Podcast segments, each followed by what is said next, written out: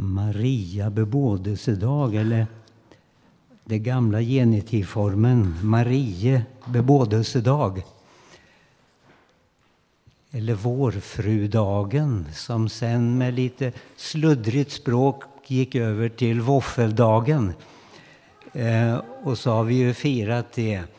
Vårfrudagen var faktiskt röd dag ända in på 50-talet. Så togs det bort. Och då satsar man ju mer på våfflor än på den biten, kanske. Jag vet inte.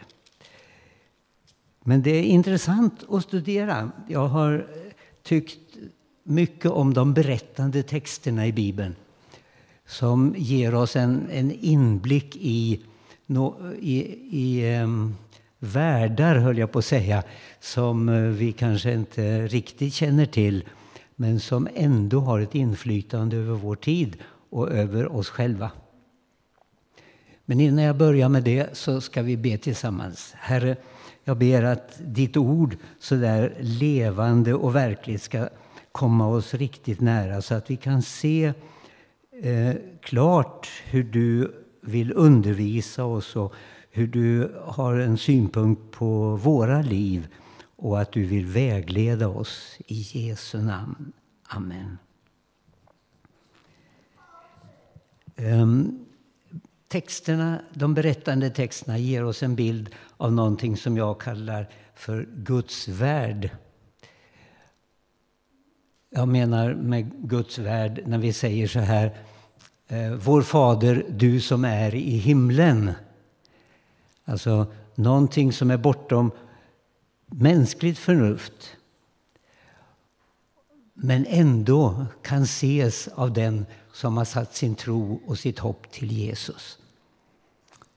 Det står till exempel i första Korinthierbrevet, ehm, det andra kapitlet, att vi tänker Kristi tankar. Så på något sätt så finns det en öppning till att förstå Guds värld. Och utifrån dagens evangelietext så vill jag se bilden av hur Gud ifrån det fördolda väljer, kallar och utrustar. Och då vad som händer när man svarar ja på den kallelsen och, och den utrustningen. Um,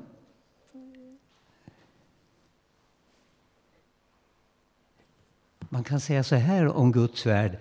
Där sker en planering som inte riktigt ser ut som vår planering, vårt sätt att planera. Det finns mycket i Guds värld som skiljer sig från, från vårt sätt för oss som jordbor. Ta det här med tiden. Det finns religioner som ser tiden som, som cirkulär, någonting som återföds hela tiden. Men Bibeln är helt klar, det finns bara en kronologisk tid som har en start och så går framåt. Det är bara Gud som inte har någon start och inte heller något slut. Men ändå så är ja, det är märkligt med den tiden. Vi blir irriterade, vi beder och vi säger varför händer ingenting? Och så glömmer vi det här fantastiska som, som är tydligt när man läser Bibeln och som Petrus skriver om i det andra brevet tredje, vers, tredje kapitlet, åttonde versen, där han säger så här att för Gud är det inte riktigt som för oss jordbor. För honom är ett år, nej, en dag som tusen år och tusen år som en dag.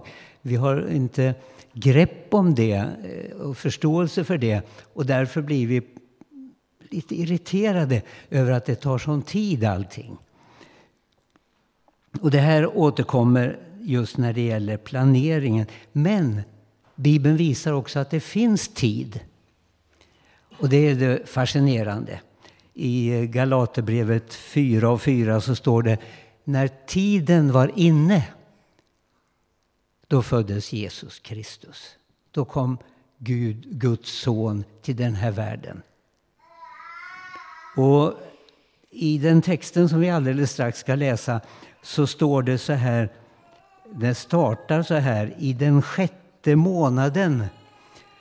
Så det finns tider som eh, eh också kommer till oss så att vi förstår att nu är Gud och färdig. Det är när vi ser spannet som vi inte kan riktigt begripa Guds tid. Men när det kommer, då kan vi förstå Guds tid. Då ska vi läsa texten ifrån Lukas 1, 26 38. Och jag ser att ni har den också framför er. I den sjätte månaden blev ängeln Gabriel sänd från Gud till en ung flicka i staden Nasaret i Galileen. Hon hade trolovats med en man av Davids släkt som hette Josef och hennes namn var Maria. Ängeln kom in till henne och sa Var hälsad, du högt benådade, Herren är med dig. Hon blev förskräckt över hans ord och undrade vad denna hälsning skulle betyda. Då sa ängeln till henne Var inte rädd, Maria, du har funnit nåd hos Gud.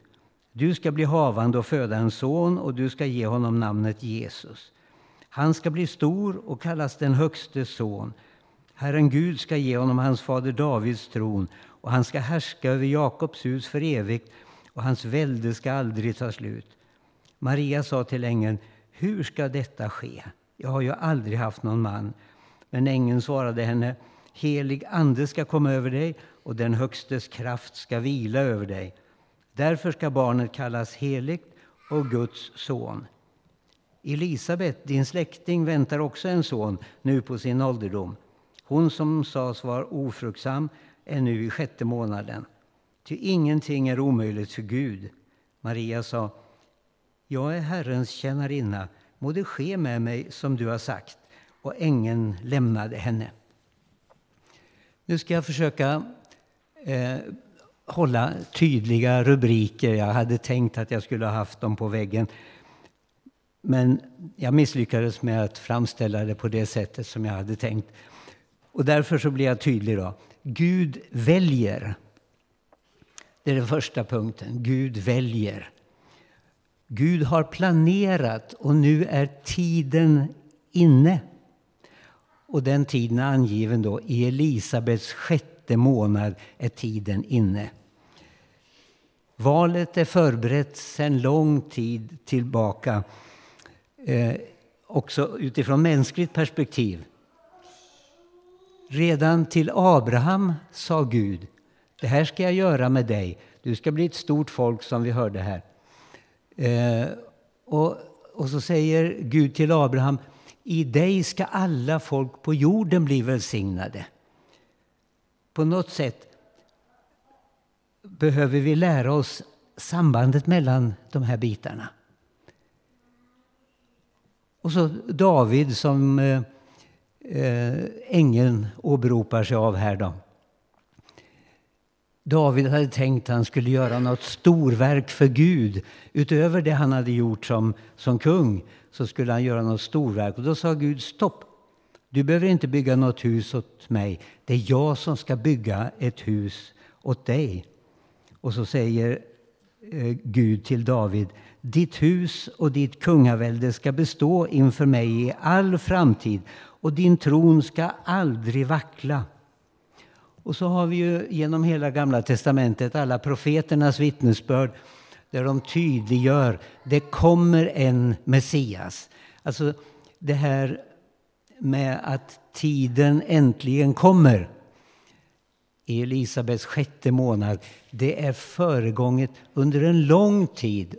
Och den där svårigheten som vi har att fatta Guds långa tid. Men det är det som händer. Och i, bebyggelse, eller i området i eh, Israel så fanns det en sån spänning i luften så det gick att ta på. När Johannes föddes så sa folk Ja, men det är säkert han. Nu är det säkert han. Alltså man gick i en sån spänning att nu måste tiden ändå snart vara inne. Eh, och det är ju när vi mäter oss inför någonting vi hoppas att Gud ska göra så, så är det som att tiden vi inte förstår tiden. Ehm. Det behövdes alltså någon som skulle kunna komma till eh, jorden som skulle kunna representera både Gud och människan. En medlare måste nämligen eh, relatera sig till två sidor. Gud och människan. En medlare som både är Gud och människa. Och då måste någon, och det här fanns i Guds planering, i Guds värld så att säga. Då, då måste någon mänsklig kropp bära Guds son. Och det utan något sexuellt förhållande. Det mänskliga ägget skulle beröras av den gudomliga kraften. Och så skulle den som föds vara Guds son. Och nu väljer Gud sitt redskap. Och inte vet jag i Guds tidsperspektiv när han valde, men här väljer han eh, redskapet bland människor. En ung flicka i staden Nasaret, Maria. Alltså, vi får inte glömma den bakomliggande biten för att förstå när Maria eh, får det här besöket från ängeln. Den andra punkten det är Gud kallar. Det kommer en budbärare från himlen, Gabriel. Och skulle vi börja studera det här utifrån Gamla testamentet och hur Nya testamentets eh, predikanter förstår det så skulle vi kanske... Alltså Gabriel fanns närmast Gud. Så i Gamla testamentet står det att det är Gud som talar ibland fast vi ändå kan förstå att det är Guds ängel som är där och talar.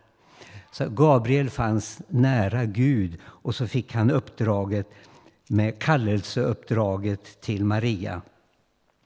Och hans tilltal till Maria visar verkligen på eh, att Guds utväljande är väl överlagt. Du högt benådade. Guds nåd vilar över dig, du högt benådade. Eh, vers 28. Var hälsad, du högt benådade. Och så det här tillägget, Herren är med dig. Och i den trettionde versen, du har funnit nåd hos Gud.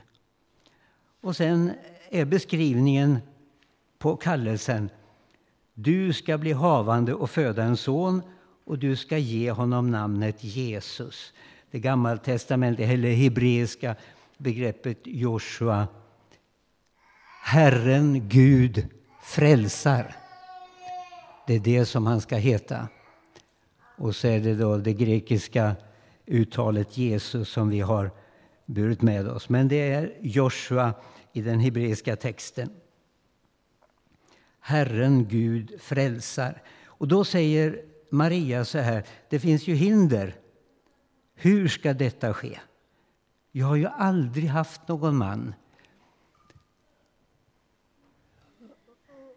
Trots sin ungdom så visste hon säkert hur det går till. Men hon sa det, det finns inte någon möjlighet för mig, helt enkelt. Och då kommer den tredje punkten, Gud utrustar. Ängelns svar ger henne lösning på hela kallelsefrågan. Den vers 35 så står det så här. Um, Helig ande ska komma över dig och den Högstes kraft ska vila över dig.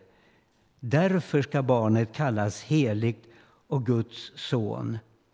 Och så i den 37 versen, ty ingenting är omöjligt för Gud. Ehm, och så finns beviset där. Titta, din släkting Elisabet. Det var omöjligt för henne, men Gud har gjort det. Och så får hon, vad ska man säga, en äldre människas eh, version av det också. Eh, du kan behöva någon att testa din kallelse mot, verkar det som att ängeln säger. Och det är Elisabet. Och Jesus, eller Maria gav sig iväg skyndsamt efter ett par dagar till Elisabet för att få se det under som Gud har gjort. Och det stärkte säkert henne i den utrustning som Gud gav. Och sen kommer det här fascinerande svaret i den 38 versen. Maria sa, jag är Herrens tjänarinna. Må det ske med mig som du har sagt. Där kommer det ödmjuka svaret på den kallelse som Gud har gett henne.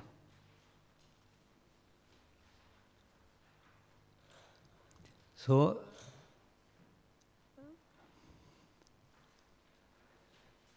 så har vi ju gjort Maria kanske en otjänst genom att eh, eh, i en del av världen så upphöjer man henne på ett sådant sätt så att det blir tillbedjan. Och det tror jag inte att Maria menade och inte Gud heller. Men vi tar ju gärna till oss sådana här saker och, och försöker göra någonting av det. Jag tror att det är enkelt på det här sättet. Gud har valt, men det är det stora perspektivet. Någonstans utanför vår värld så är det valt. Och så kommer tiden när Gud kallar och så kommer perioden när Gud utrustar. Och så finns förväntan ifrån Guds sida. Vad svarar du på det här? Så skulle man kunna summera berättelsen om Maria och det som hände här. Men finns det fler texter har jag funderat på nu. Nu slutar jag med punkterna och så gör vi bara en liten summering. Um, finns det fler exempel på det här mönstret i Bibeln, i Bibelns berättelser? Nej, kanske inte det där fantastiska eh, som det står att den heliga Ande ska komma över dig och du ska vila under Guds kraft och så ska det födas Guds son. Det finns inte på något mer ställe. Men det finns exempel på hur Gud har planerat och hur han väljer och hur han kallar och hur han utrustar. Och det är ganska intressant. Så läs berättelserna i Bibeln. De ger oerhört mycket näring. Jag tänker på Mose. Han kom ut en dag. Nu ska jag minsann visa vem det är som skulle kunna gå in och tjäna Gud. Och så slår han ihjäl en människa. Och Gud får ta med honom ut i öknen i 40 år. Så han är 80 år när allting har hänt, eller vänt. Där ute i öknen går han och pratar med fåren och Eh, och så här. Och sen kommer Guds kallelse till den där övermodiga mannen som hade all bildning och allting klart för sig. Och så kommer Gud och kallar honom utifrån ett tillfälle då han måste erkänna att jag är en vanlig svag människa. Jag förmår inte prata. Jag har bara pratat med fåren i 40 år. Jag kan inte prata. Och så det, säger Gud så kommer Gud med själva eh, utrustningen. Det ska du veta. Han som heter Jag är, alltså utan tid, han som heter Jag är kommer att vara med dig. Så gå nu. Och så får han den utrustningen med sig. Och så fyller Gud på hela tiden. Och han måste svara ja. Det finns många sådana exempel i Bibeln. Paulus är väl kanske det som man lätt tänker på i Nya testamentet. Han hade satt sig sinnet på att stoppa evangeliet därför att det berörde hans eget sätt att tolka Bibeln. Och han ville säga ifrån om det. Så han förföljde de kristna. Men så kommer Gud i den där synen på Damaskusvägen och kallar honom och så får han höra eh, när Ananias kommer och ber för honom får han höra Gud har kallat dig. Du kommer att få lida, men du ska föra hedningarna till tro. Och så säger han ja till det. Och Gud utrustar honom. Men måste det vara så här himlastormande upplevelser för att man ska höra och förstå att Gud vill någonting med ens liv? Det är min sista punkt. Då. Alltså, i, I Nya testamentet så hittar vi många exempel på när det inte går till på det sättet. Jesus kommer och går utefter Genesarets sjö och så får han syn på Johannes och hans bror Jakob. Och så säger han, följ mig. Så ska jag göra någonting med er. Och till Petrus och hans bror Andreas, kom, följ mig. Så ska jag göra någonting med er. Och så får de tre år av utbildning för att sen bära ut evangeliet. Och Jesus säger något av det sista han säger till lärjungarna. Som Fadern har sänt mig, så sänder jag er. Och då är frågan, vad svarar apostlarna? De gick ut överallt och predikade evangelium och Herren var med dem och stadfäste ordet som de förkunnade.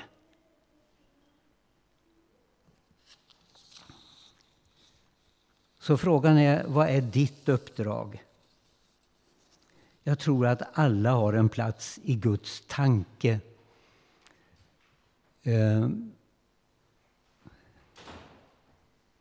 kanske som David uttrycker det i psalm 139, att Gud har räknat dagarna och allt sånt här. Så kan vi tänka. Men det viktiga är egentligen att veta att Gud har en tanke för oss.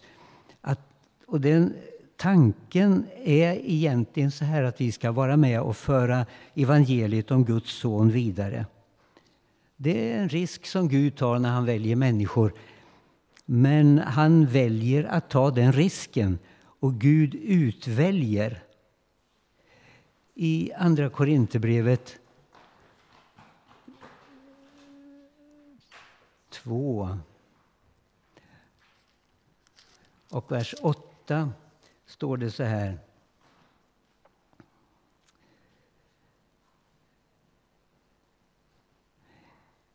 Nej, det var, det var inte i Andra Korinthierbrevet 2 och 8.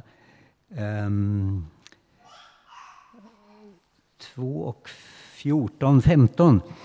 Ehm, det ingår i Guds plan att vi alla som tror på Jesus Kristus ska bära med oss Kristusdoftens, eh, Kristuskunskapens doft. Så skriver Paulus. Det är det som vi ska bära med oss. Det är vad ska man säga, en grundkallelse som vi har. Och Gud kallar oss, och det står i det femte kapitlet i Andra Korinthierbrevet i den eh, femtonde versen så här. Och han har dött för alla, för att de som lever inte mer ska leva för sin egen skull utan för honom som dog och uppväcktes för dem. Så det finns liksom en, en gemensam kallelse för alla som har kommit till tro på Jesus. Och det är att föra ut budskapet om Jesus Kristus. Och för att kunna göra det så behöver vi utrustning. Gud utrustar han har gett oss goda förutsättningar att vara. Vi pratar. Vi behöver bara se upp med hur vi pratar. Vi kan visa kärlek med våra händer och vårt sätt att vara eller också kan vi visa ondska. Och om vi då väljer Kristus så är det det goda vi vill göra. Att stå till förfogande överallt i familj, bland vänner, på arbetsplats. När Guds heliga Ande kommer över oss så kan han utnyttja det goda som vi har möjlighet till. Um, Guds heliga Ande kommer och Guds kraft vilar över oss så kan vi bli fruktsamma så att vi kan föra vidare evangeliet om Jesus Kristus. Um, jag, jag talade någon gång om det här och kanske var lite för skarp. Och en kvinna kom fram efteråt och sa Jag orkar inte, jag hinner inte, jag måste ta hand om min familj. Men jag sa, det är precis det jag menar. Det finns någonting som vi kan göra var vi än är. Vi kan tjäna Gud.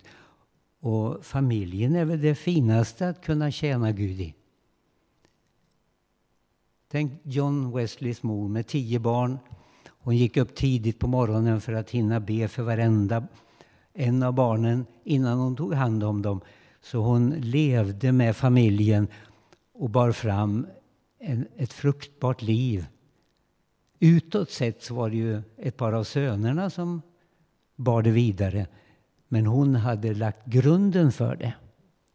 Så det finns någonting för oss alla. Ibland kan vi ta lite miste. Jag satt en gång på ett hundraårsjubileum, en baptistförsamling, tre medlemmar. En av dem bodde inte ens på platsen. Och de var gamla, enligt mitt sätt att se, jag var ju bara 30, så de var gamla, eh, de som fanns där på platsen. Och jag satt där första mötet. Man berättade historier om vad som hade hänt under alla år och sånt där. Jag tänkte, men hjälp! Och så skulle jag då fram i nästa möte och säga någonting. Men just då så hörde jag inom mig en röst som ropade Pappa, kom hem! Och jag tänkte, hjälp! Här har jag missuppfattat Guds kallelse. Här sitter jag i en fullständigt meningslös situation och så väntar min lille pojke hemma på mig. Så jag reste mig upp och så gick jag till bilen och åkte hem och struntade fullkomligt i, i firandet av hundraåringen. Därför att Gud gav mig en kallelse som var mycket viktigare. Pappa, var är du? Så jag menar, det finns många områden där vi ska tjäna Gud och det blir fruktsamt. Herre, du har valt ut mänskligheten till att bära frukt och att göra det du tänker. Och du kallar och du gör under i våra liv. Och du skapar förutsättningar och du utrustar och så väntar du bara på att vi ska säga ja till kallelsen. Att vara medvetna om att det är evangeliet som vi ska föra vidare i olika situationer. Evangeliet om den kärleksfulle Fadern, om Jesus Kristus, vår frälsare. Och du vill låta din Ande vara över oss. Amen.